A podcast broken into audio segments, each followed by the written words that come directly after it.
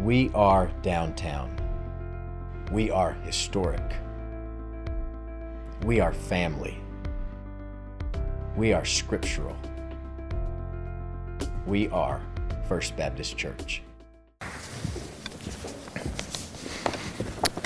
Amen. If you would, turn with me to your listening sheet. It has our reverse scripture for this week that we're going to read aloud together. It's Mark chapter 2, verses 23 through 28. So if you would, stand with me and we'll read this aloud. This then is the text for today. And it happened that he was passing through the grain fields on the Sabbath, and his disciples began to make their way along while picking the heads of grain. The Pharisees were saying to him, Look, why are they doing what is not lawful on the Sabbath? And he said to them, Have you never read what David did when he was in need, and he and his companions became hungry? How he entered the house of God in the time of Abiathar, the high priest, and ate the consecrated bread, which is not lawful for anyone to eat except the priests. And he also gave it to those who were with him. Jesus said to them, The Sabbath was made for man, not man for the Sabbath. And so the Son of Man is Lord even of the Sabbath. May God bless the reading of his word. You know, when you get to a passage like this week's reverse text, it's very easy to get sidetracked. There are lots of different places that we can go today. In fact, there's lots of great and wonderful things that we can learn and long trails that we could go down. We could get into the life of David and how Saul chased after him. We, we, could parse what it means to have daily bread from heaven.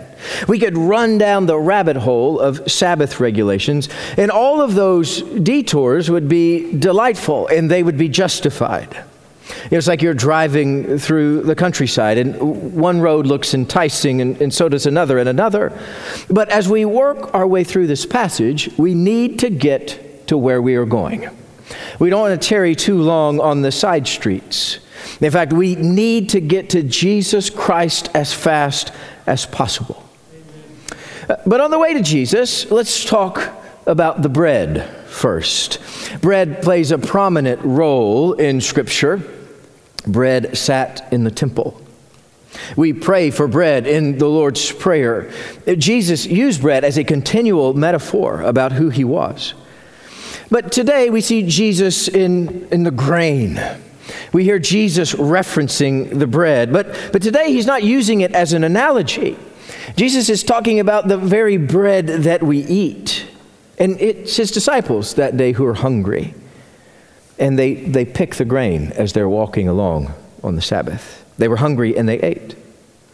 And see, when, when they are, they're challenged here, for doing this, Jesus points them all back to 1 Samuel 21. And in that story in 1 Samuel 21, uh, David is running away from Saul because the, the, kingdom is, is falling apart and falling into the hands of David, and Saul is chasing him out of town. And, and David is, is running to get away from that fight that was coming. And, and David runs into God's house and he runs for protection in God's house. And, and as he comes into God's house, he's hungry and he asks for bread. Now, this seems innocent enough for somebody to run into God's house and ask for bread because they had bread. And what we know uh, from this first Samuel passage is that the priests would bake 12 loaves of bread every week. They were large, they weighed about six pounds each. And so every week on the Sabbath, they would bring 12 loaves of bread and they would set it before God in the sanctuary. It was, it was the, the presence of God that was coming and, and felt in this bread that was baked. And, and as it goes in the Levitical law that we see in Leviticus, that each week when that bread was replaced, the priests were allowed to eat the bread. And that day, as David ran into the house of the Lord looking for something to eat, the priests had compassion and mercy on him and laid it before him and let David eat. You see, as David was, was running from Saul, he, he, he saw this terror behind him. And as he saw the terror behind him, he ran into the house of the Lord, and God provided for him. God, God gave him the daily bread that he needed that day. And this is just the kind of thing that God does. If you are God's child, you are forever taken care of. Even on the run, God is with you and holding it together and providing for you. And it doesn't matter uh, where you're running from, and it doesn't matter who you're running from. If you're running into the arms of the Lord as a child of God, you will be taken care of. And God will provide every single thing that you need. See, God knows what you need right now. God knows what, what your life is about and where you're headed, and God is going to provide every single thing that you need. In fact, God's already set a course in motion so that everything that comes up along the way, God has already taken care of it. He's already provided for it. And so we don't, we don't worry about tomorrow because God has taken care of it.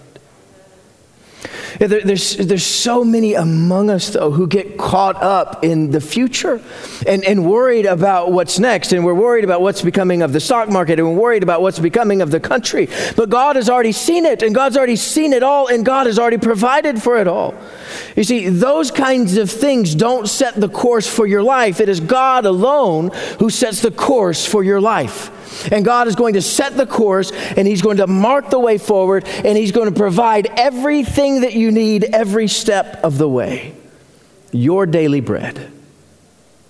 And as we pray, it is provided each and every day. So this passage it is about bread, but it's about much more than bread. You know, one of the constants that we see in scripture is Jesus Christ referring back to the text. Jesus Christ taking people back to the Word of God, taking people back to the Scriptures, that Jesus Christ knows the Scriptures inside and out. And listen to how he challenges the Pharisees. Uh, let's look at verse 25 of our reverse text, Mark 2 25. And Jesus says to them, Have you never read what David did when he was in need and he and his companions became hungry? What Jesus does, whenever Jesus is challenged, he goes back to the Word of God. He's mining the Scriptures for truth and reality. And that's one of the things that we have to recognize. There's all kinds of voices around us, and there's all kinds of people speaking into our lives, and there's all kinds of agencies and organizations and groups that are speaking into our lives. But when we want to know truth and when we want to find reality, it always comes back to the text, it always comes back to the Word of God. And when Jesus Christ is bringing out truth. He's setting it in the Word of God. And whenever Jesus Christ is challenged, he's bringing people back to the Word of God, Scripture itself. You know, it's the same, same thing Jesus does when he's tempted in the wilderness by Satan. Jesus throws Scripture at Satan and neutralizes the attack. You know, this is an excellent way for us to live out James 4 7. Look with me, if you'll turn with me there, to the book of James chapter 4, verse 7. Submit therefore to God, resist the devil, and he will flee from you. And into verse 8 draw near to God, and he will draw near to you. When we're faced with trial and temptation, the best weapon that we have is the sword of truth in the scripture. And Jesus is our example here. You need to, to know this book inside and out, cover to cover.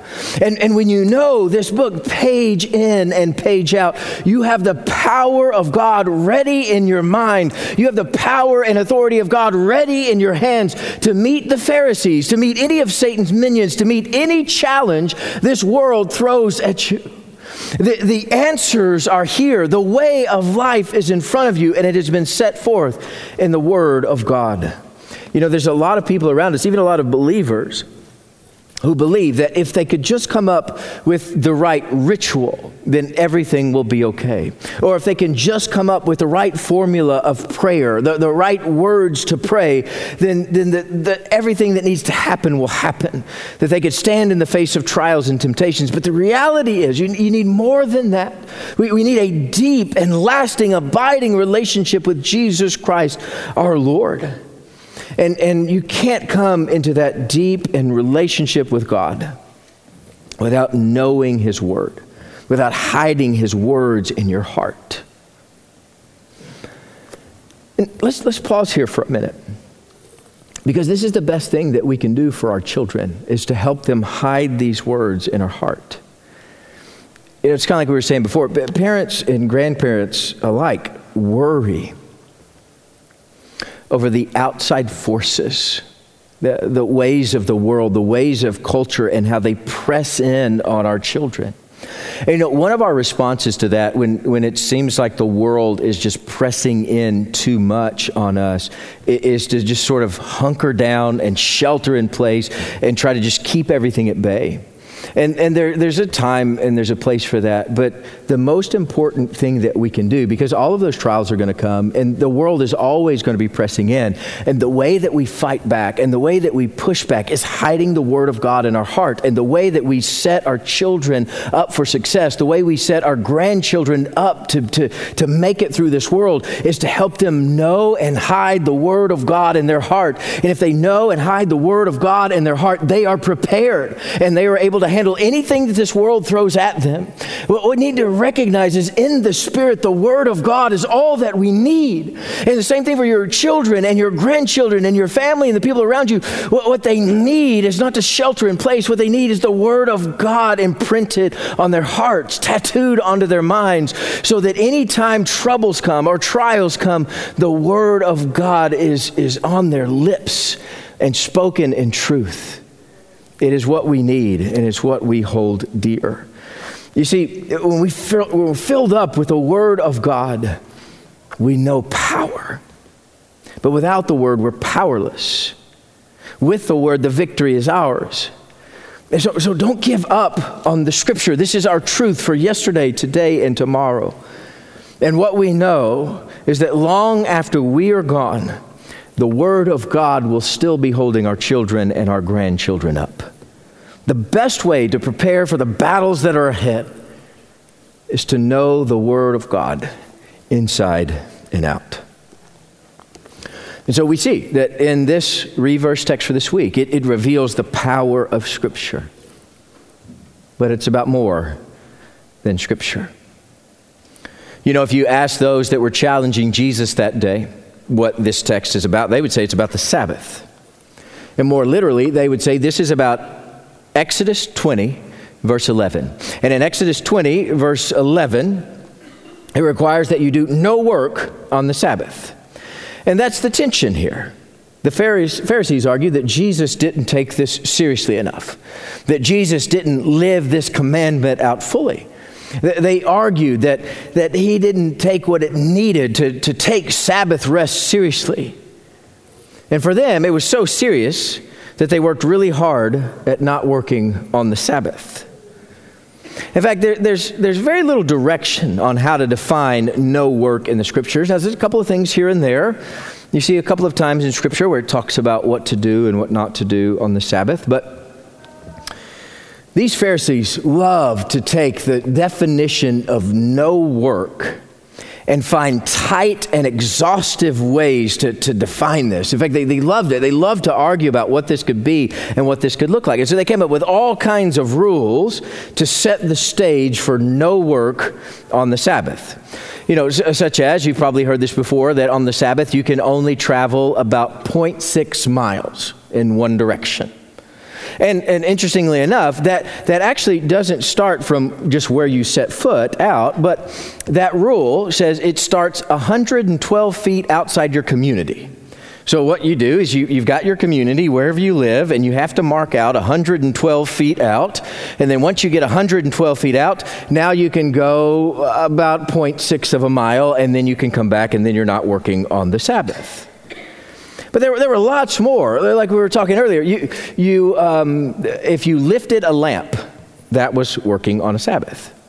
In fact, if you poured a glass of milk, that was working on the Sabbath. You can't bite your fingernails because, yes, biting your fingernails is working on the Sabbath. In fact, you can't even stretch out your hand to receive something from someone else because if you stretch out your hand to receive something from someone else, that is working on the Sabbath. What the Pharisees loved to do, they couldn't wait to find something else that you couldn't do on the Sabbath. They loved finding something else that you couldn't do.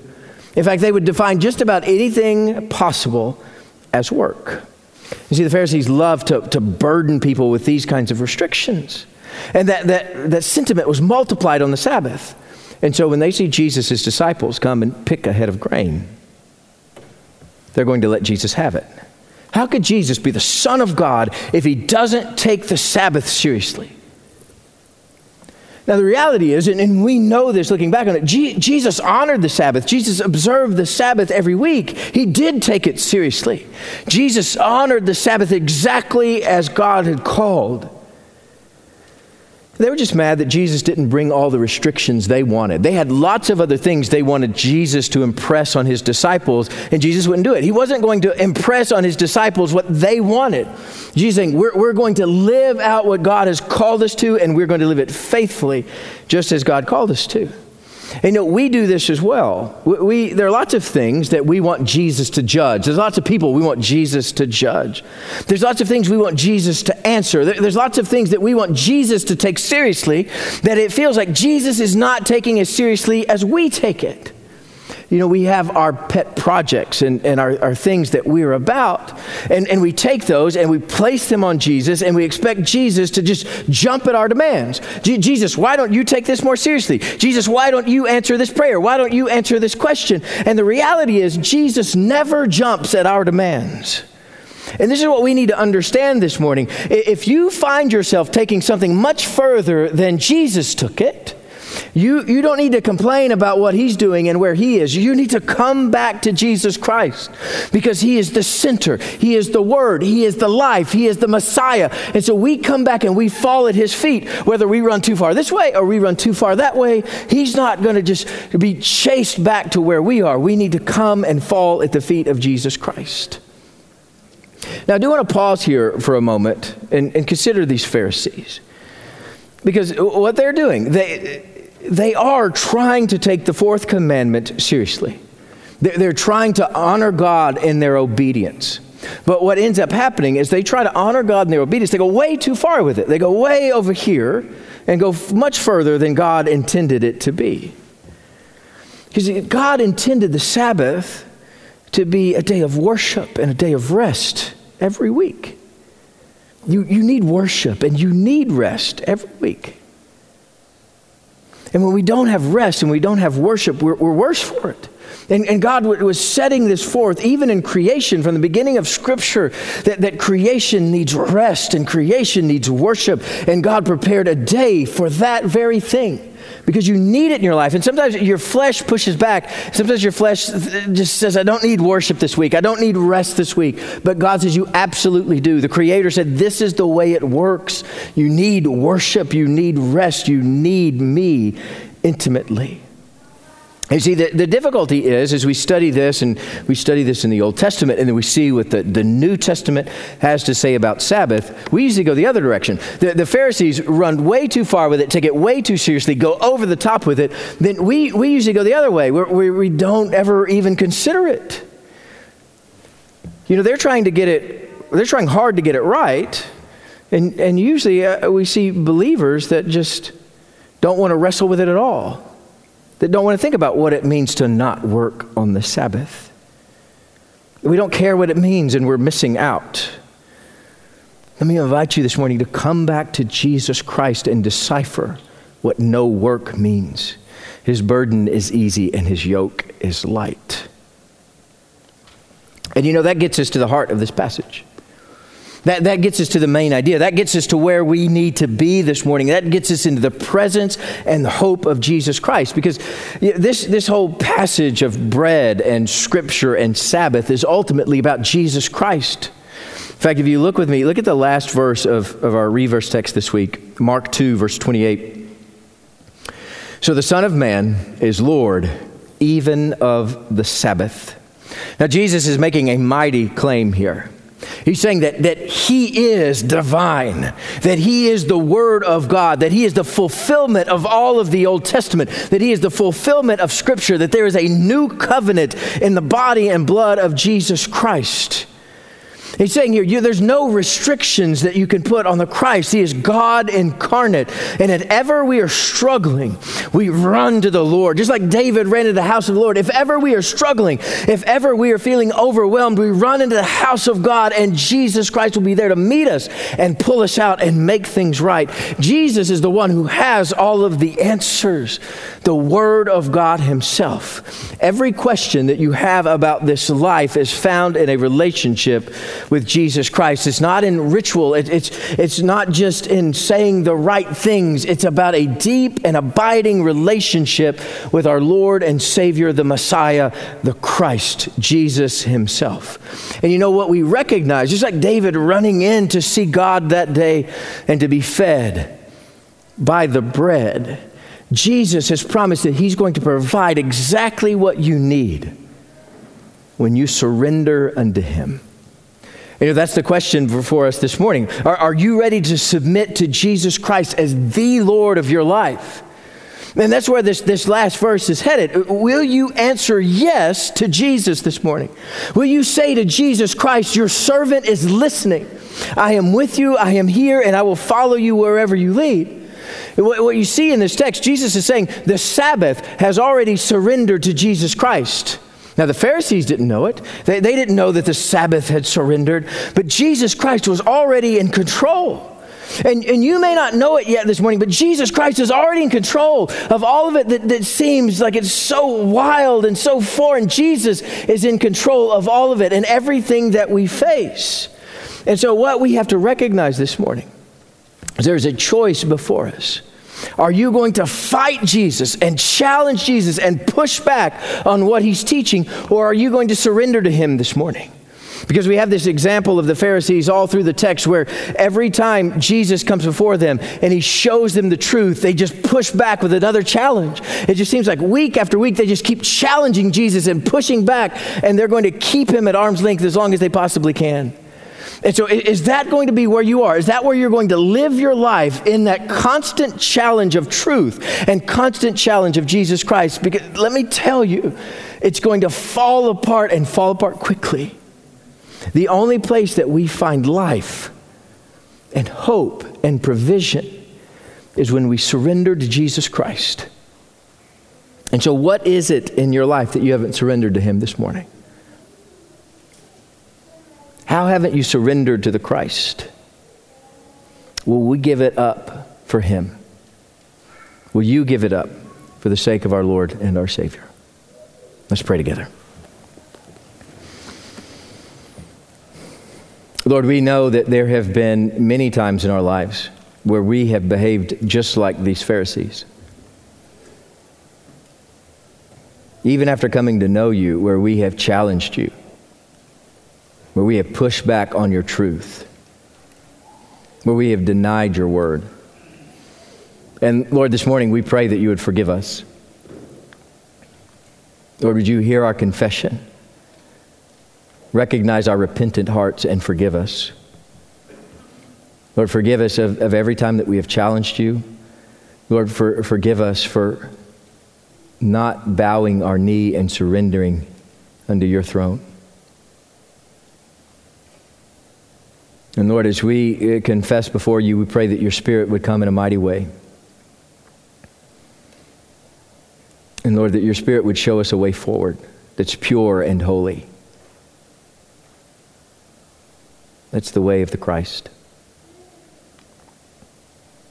Lord, and we, we admit, we, we don't know what all of this means. But Lord, we fall down before you and we surrender our lives and we give you control. Lord, we're, gonna, we're not going to fight for control anymore. But we're going to recognize you are the Lord, that we are yours. It's in the name of our Lord Jesus Christ that we pray. Amen. First Baptist Church has been broadcasting its services of new life and historic faith for 46 years. We would like to ask that you continue to pray with us for this ministry and also for your financial support so that we can continue this ministry for years to come. Thank you.